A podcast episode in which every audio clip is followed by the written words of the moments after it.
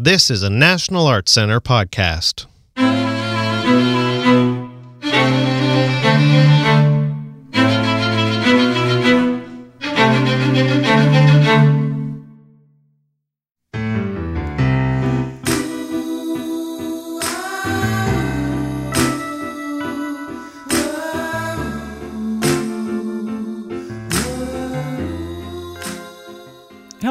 Welcome to the We Love Canadian Music podcast. I'm your host, NAC Presents executive producer Heather Gibson. We Love Canadian Music brings you up close and personal interviews with Canadian musicians on far ranging topics from life on the road to the artists they find most inspiring. Join us every two weeks for a new interview.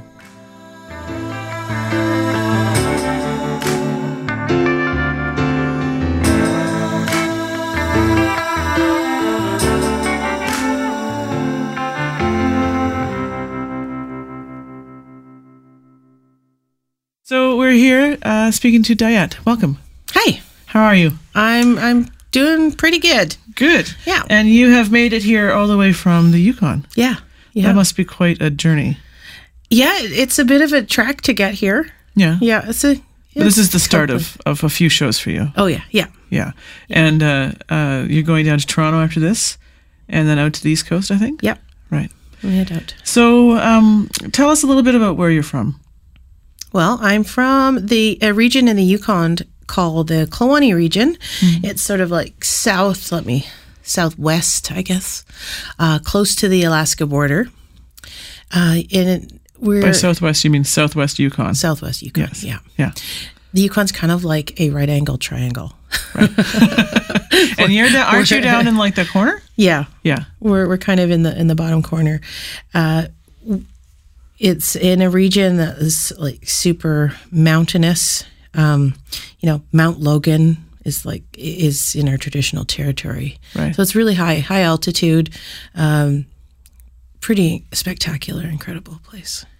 So, and what's the size of, of the First Nation community there? Well, my community, Burwash, uh, in my First Nation is Kluane First Nation, is very small. We have a very small First Nation and an even smaller community of about 90 to, in 90 in the winter to maybe 120 at the peak in summer. So small, small place, Small place. Yeah. And I've heard you. I've read in your bio and a few things. It, it often starts out with Diyet grew up in the bush. What is that? Is it was it really the bush? Yeah, yeah, definitely, definitely the bush. Um, we we had this little cabin across the lake, uh, Lake. Um, my my mom and dad were were kind of back to the landers as well. It was like the seventies, you know, and they they really uh, lived lived a very traditional life. Um, even for that time was a little odd Right. because people were trying to, uh, you know, most people at, that at that time were trying to um, become more, Modern. s- yeah, modern, sophisticated, I guess. But they, uh, we lived in a tiny little cabin, uh, trapped and hunted, and and and kind of that's how we lived. Yeah. And, and but your dad's not First Nation. No, No. no, he's um, he is uh, half Japanese and half uh, Scottish, and um, kind of born in Texas. Uh, it's a really long, like long and weird story. Is he one of our our uh, the, what do they call them? Draft dodgers. He's a great draft dodger of that time. No, he. Uh, so just a really segue into like uh, my other side of the family. Uh, my gran, his his mom was um, she's Japanese Canadian. Uh, her family, but they, they their family was sort of broken apart during the Second World War because um, they they were interned right like the, during the Japanese internment. But she grew up, born and raised uh, on the west coast of British Columbia Okay. um, and then met a Texan in theology school in Toronto, Like you do. You do. Yeah. moved to Texas as like a Japanese lady. This is a common Canadian story. Japanese Canadian in, in the fifties. Yeah. had a whole bunch of kids, and then they came back to Canada. Uh, yeah, a year uh, after the kids were born. And Oh, yeah. okay. So he had come from Texas. Your dad. Yeah, he'd lived. No, he hadn't come from there. He came came from there by way of He holds Ontario. his Texas heritage, but he's Yeah, not actually a, a big Texan. No, no, oh, no. I my great. I apparently my great granddad, my grandpa's uh, father. He was like the pictures I've seen of him. He looks like J.R. Ewing from Dallas. Of course he does. the big, the big like Don't hat, they all look like that? the big hat and the big white suit. you nice, know? nice. I, I'm hoping that white suit comes back. I don't know. I why. know. It's like some of these things, like the mom jeans are back right now. You know, it's like, and I never looked good in those, the high waisted. And then they were a- the acid wash. I saw them come back about four days, and I was like, "Oh no, we are not doing acid wash again." And then that didn't stick, thankfully. Thankfully, the kids today had a little sense. They didn't. They didn't bring those back. But it's uh, every now and then. I, my mom always said there was like all the fashion, everything just goes in cycles. Just cycles. just through. cycles. Yeah. So that white suit's on. It's coming back. it, it will. I'm sure it'll make a I mean, occasionally things like we didn't see the the big bell bottoms come back again. We saw a slight version of that. Slight, yeah, I wore them in high school. Did you? Yeah, I did. Did you? You rock them? I, yeah, I, well, I thought I did. when I look back on pictures, it's You're yeah. like, what was I What- thinking? What? Yeah, I thought that was the same. as I think we're roughly. I'm going to guess we're about the same age, and, and we were into the wall of hair.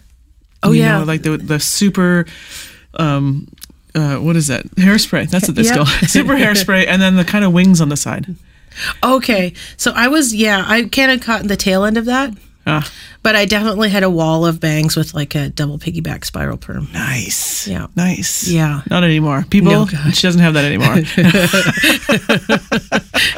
Thank God. Thank God. so you have toured and been and lived and um, uh, traveled all over the place. Um, where would you like to go back to? Wow, that's a good question. I I really love um, places that are northern that are not in the Yukon because you know I, you grow up in this northern environment, um, and I've been really lucky to to sort of travel and play around mo- most of the circumpolar north. But I you know I, a place that I, I really loved was Greenland. I got to go there and spend some time there um, and make music and just sort of be a part of one of my friends' families. And you know, it's so it's so different, but at the same time, it's so familiar. Right. And I noticed that with other parts of the circumpolar world, and and my goal, like my my tour goal, is to have made it completely around the circumpolar north. So I haven't gotten as far as like Russia yet, but It's hard to get in there too. It's kind of hard, yeah. But uh, uh, that's what I'd love to. I'd love to just complete that part of the journey. And so, what is it for people who are listening? What is it that that that is the draw? What's the familiarity? What is it? Is it that it does it look a certain way? Is it the way the air sits on you? What's the what's the sort of It, it's also very different, like vastly different compared, like landscape wise. You know, where I live is very lots of mountains. It's a boreal forest, um, glaciers, and and then you can go across the like Northwest Territories and there's sort of barren, rocky tundra lands. Go into um, Nunavut, which is like also barren, rocky, but like strangely moon-like.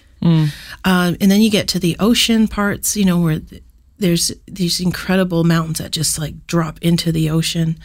But what I think is what I think is the draw for me is it's light.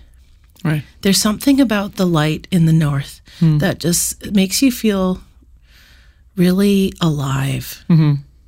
It's really crisp. It's like some, you know, in the in the in the winter months or in the colder months, the air is kind of blue. Right. Yeah. It feels it feels different.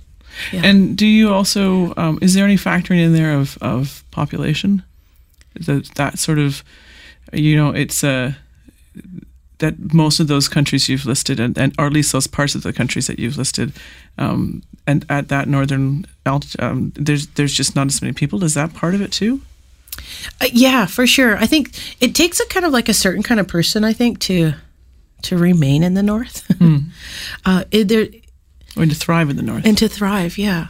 Uh, you know, you, at one you have to uh, you have to have some grit and some determination just to just to make it through. You know, a full season. well, and just to get groceries three hours yeah, away. Yeah, pretty much. yeah, or like I mean, some of these places, you know, you have to fly to get there. Um, if the weather's good, you know, like, or if you're there and the weather's bad, you're not getting out, kind of thing. Yeah. Well, So I'm thinking about going to Iqaluit in April, and I'm like, is that a good idea? I don't know if it's um, just because of I don't know if I'll there's if there's still you know here by April April 26th, we're not concerned about flying in and out of places. It just happens, but up there, that could still have a fair bit of weather. Oh yeah, they'll have weather in April. Yeah. Um, I've been in Iqaluit in the summer, fall, and winter. I haven't been in spring, but by April it'll be really light. Hmm. The light is incredible. Like, I mean, you probably won't sleep for a couple days, but um, there's something that uh, the, your internal clock kind of changes, and and the the adjustment to light and dark.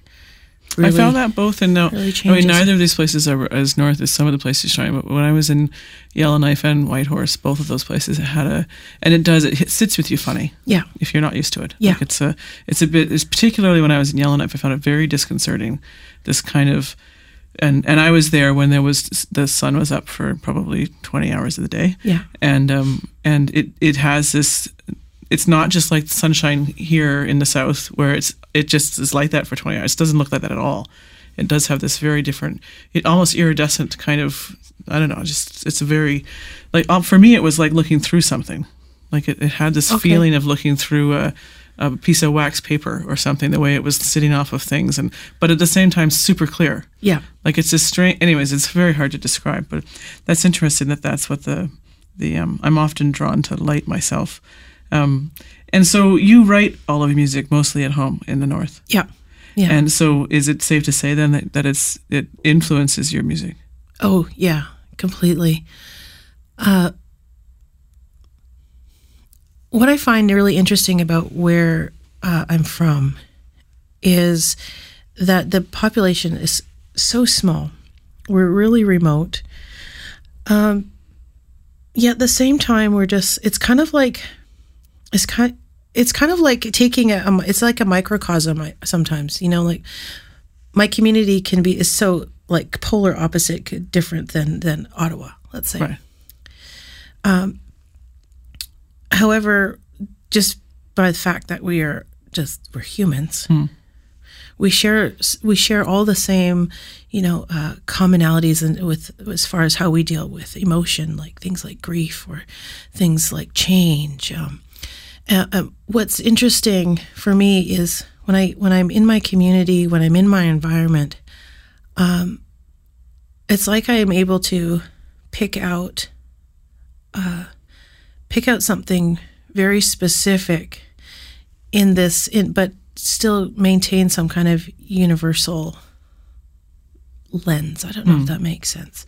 But I get to see things really close like like close up. Right. You know, like uh, in our communities, and this is this is something that is, I you know, in the north is is hits us, is the the continuation of grief in the north is, you know, we we it's like you, you live really hard, um, and um, but there's such a bond between people that when you lose somebody, and this is you know like you're always it feels like you're kind of in a constant state of mourning.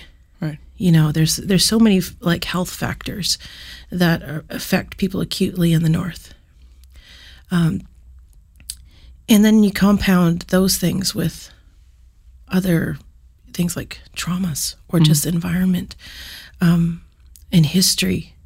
You know you you really get to you feel things really deeply and it's very acute and on the flip side of that that like sort of shared continual grief there's also an equal amount of positive like life-giving like this um, constant rejuvenation of spirit. I don't it, it's a very sharp contrast and, and balance but it's a balance.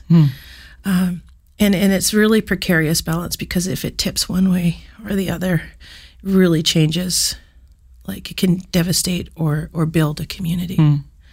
And so, speaking of community, where I grew up in, in small town Manitoba, there was always this sense, and I've been back a couple times now, and both times in February, so like in the cold and the dead of winter, there's this sense the sense of community I think is different than it is in in places I've lived more recently um, because of that harshness. That the sense of community of, for instance, even just going to a party, nobody goes home and without us all knowing and how Yeah. that person gets there. And there's this sort of thing of of um, taking care of each other in a different way. And you may not know the person really well, but Yeah. it's sort of this joint community care. Do you find that in the north? Yeah, you're d- definitely there's a this like you're responsible for each other's welfare, basically. Uh, you know, there's there's a sense when you live in, in in a city that you have anonymity, which is also kind of can be you know breath of fresh air every once in a while.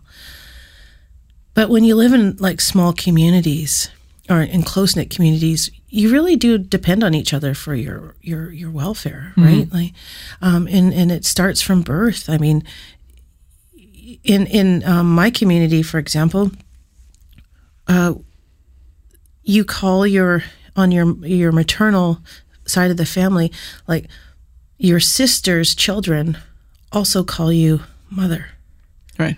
So you you have this like responsibility to raise children that are not yours, um, and everybody takes that responsibility on. And there's not just one grandmother or two grandmothers. There's like several, and there's lots of aunties and uncles and cousins, and it's just like this huge extended family.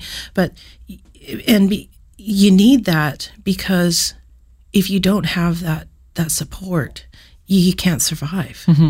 And even today, you know, even though we have like all the amenities that everyone else has in, you know, in like a developed country, let's say, um, you still you still need that connection to survive. Um, and and you know, sometimes it can it's a pain in the butt. Sometimes you know when everybody knows exactly what you're going to do before you even do it. Yeah. yeah.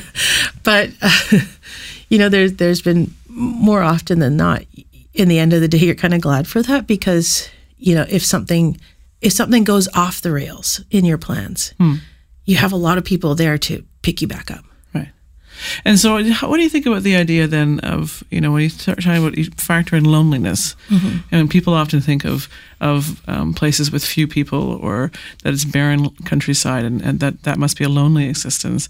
Um, but at the same time, that anonymity that the city brings brings a different or perhaps more acute sense of loneliness. I mean, is it? Do you find that that is that true? Do you think that that the city is actually more of a lonely place than the the barren the barrenness of the north?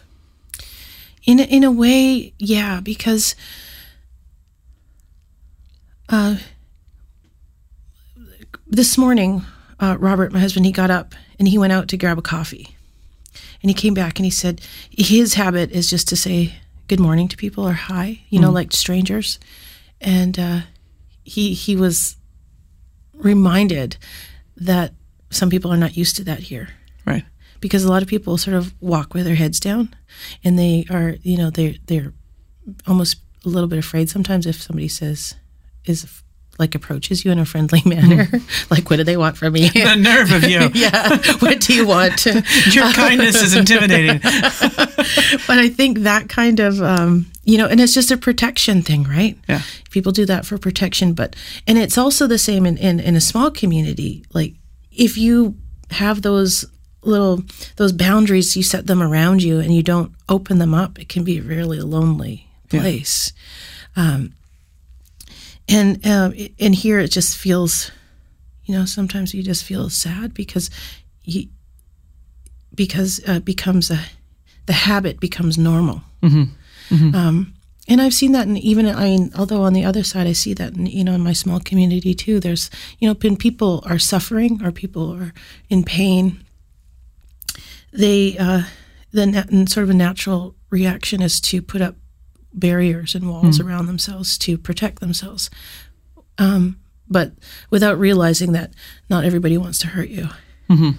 Um, it, you know, contributes to that And I lonely think- feeling. I think also that, um, at least in a in a uh, Anglo-Saxon construct, that that we have been taught um, to let people leave people be, not to not to pry into someone's life, and if they need something, they'll you know. So it sort of compounds that. Yeah. um, you know, and, and we're trying, you try and, and uh, some of what we're seeing with mental health these days. Some of the conversation is Yeah. about, you know, asking people if they're okay or f- asking what they Yeah. need rather than waiting, which is something that we were we were almost in a sense of uh, respecting someone's privacy.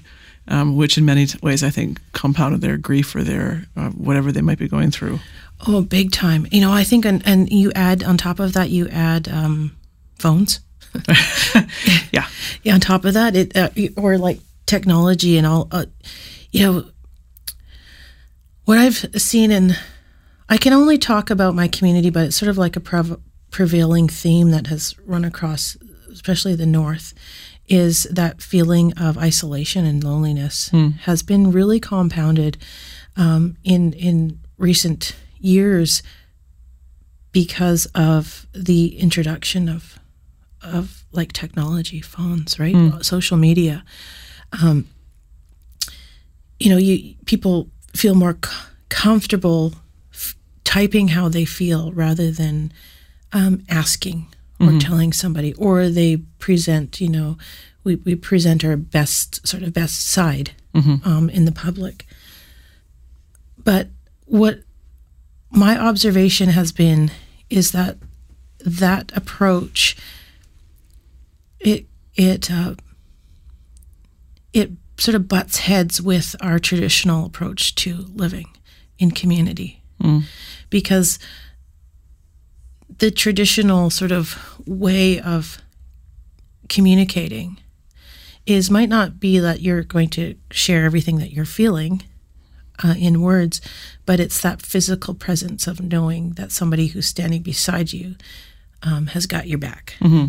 Um, but when you sort of close in that wall and you present something to the public that is perhaps maybe not what it what is the truth or what is real, people get a false understanding of how good you're doing right.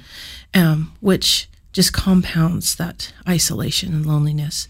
And then you add all kinds of other factors in there, and all the, the you know like things, traumas and, and and histories, and all of those things, um, addictions.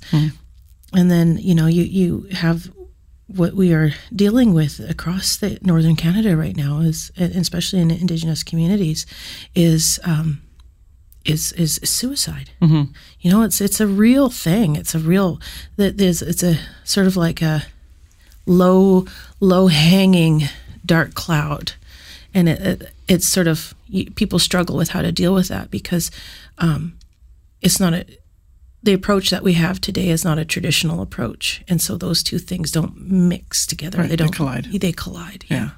So let's talk about trauma and um, and some of those things of in relation to the project you have going on with the Tutchone language. Yeah. And so that was a, a language that, that by probably some sort of scientific method has basically been um, uh, removed. There's just how many three active speakers Of our dialect. of your dialect. yeah. So that which is four, Southern yeah. Tutchone. Yeah. Right. And and tell us a little bit about the project you're doing to try and and make sure that that's that uh, the history of, of songs in that language stay alive. the goal yeah of this of my of this project that i'm working on in my community is to bring our language uh, through song um, into like a common place when i say there's three active speakers it's like three there's three people who are born into this language. It's their first language. Um, and they are are active speakers meaning they don't they even they they speak when they can. They speak to other people. There are other people in my community who were born into the language but um but don't actively speak the language. And what i'd like to do with like my my whole purpose in this project is to make um, our language through our songs more accessible and um and and put it out there in a way you know I- i guess in some way i have like a public personality you know in, in the in in the north in the yukon um especially my community. And just like saying it's okay. Like let's do this. Let's learn these songs. These are part of our our collective history. You know this by ju- by me learning these songs has brought such a greater understanding of where I come from and my history, um, and and and it opens up, you know, several decades of of unknown.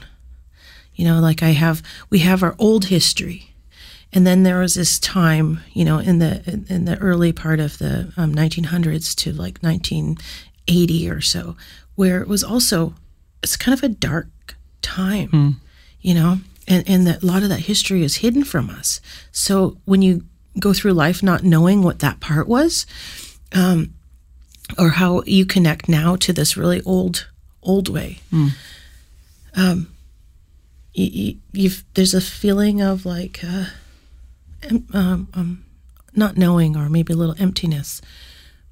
But when I started learning these songs and I started singing them, and I started to understand how the songs were made to like physically affect you, um, it all of a sudden opened up this whole, without even having anybody tell me, I started to understand and feel comfortable with this whole missing chapter in our community's um, collective history. And and a lot of things started to make a lot of sense really quickly. Yeah. And that's why I hope that that will happen, you know, for other people in my community. So, um, can you tell people um, why? I think that people don't understand why the language would have been. What happened? What happened was so uh, history, like really brief history in the Yukon. Um, ma- the most, the majority of, I guess, like the onslaught of contact. So contact, European contact, uh, happened. You know, around the time of the gold rush. There was like European contact before, but it's very, very minimal. Um, gold rush happened 1898. Opened up, basically opened up the Yukon. Um, and build a road and all hell breaks loose. yeah. Yeah. So you know, like it, it was the northern part of the Yukon. Yeah. So where I where we are, we were sort of a little bit protected from that. I mean, we had you know we had French settlers and stuff sort of coming in to the to around where we are in our community. Um, they and it was sort of like you know they married into the community. You know, it was really it was kind of a gentle Right. introduction. And then Second World War breaks out, and um, the Americans need to build this highway, right? And they build it right through the southern part of the Yukon to Alaska, and basically right through our traditional territory. That event in 1942 changes the entire uh, dynamic of of my people. So before that, you have very, you know, very traditional people, very isolated. You know, we're able to preserve a lot of, of language and culture. Then this highway goes through, and and yeah, all hell breaks loose. You know, disease is brought in. You know, there's uh, like I think it was I don't know the exact statistic, but I think it's like sixty something percent of our community died Right. you know, TB, smallpox, whatever, you know, measles, all these things that we never were exposed to. um, And people think that that was a long time ago, but it was not in the in the forties. 40s and 50s. Yeah. Yeah.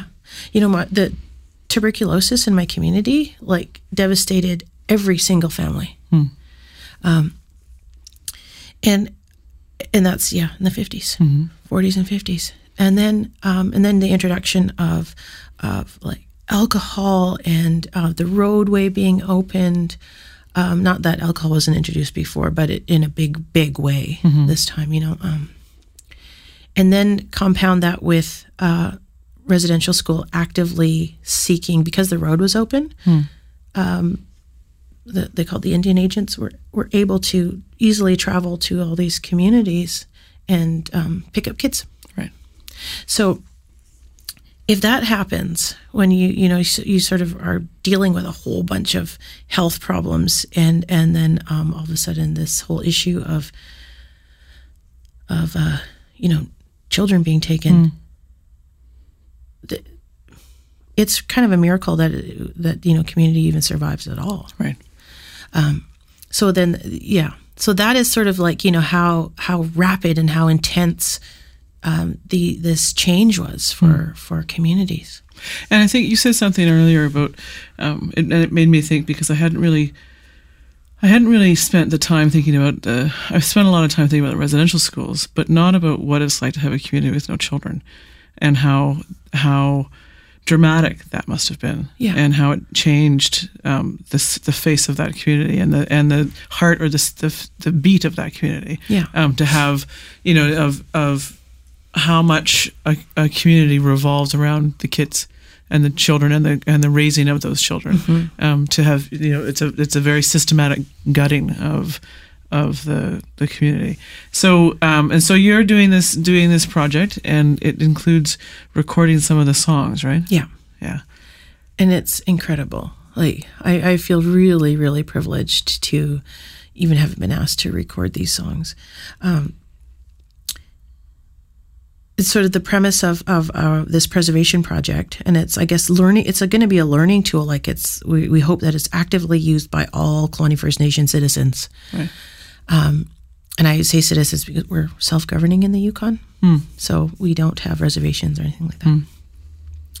Um, so all I hope that all like 256 citizens, however many we have at this point, it's a small small First Nation that we all actively learn these songs because even though you don't understand, you might not understand every you know the words, Right. or you might not understand, um, you know, on first listen what's happening.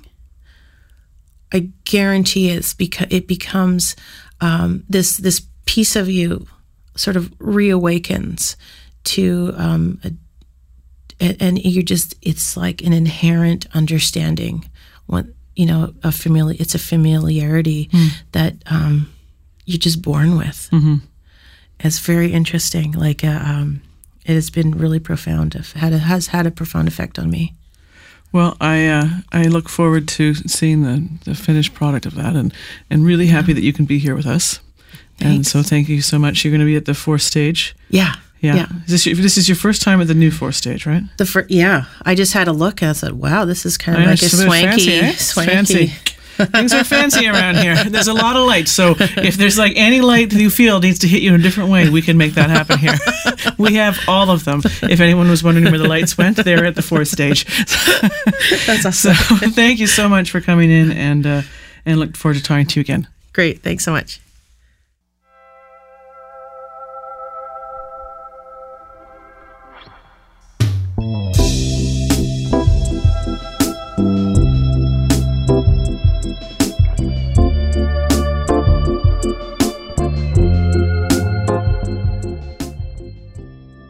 Thanks for listening to We Love Canadian Music. If you like what you heard, subscribe to the podcast. We hope you'll give NAC Presents a like on Facebook and find us online by searching for NAC Presents.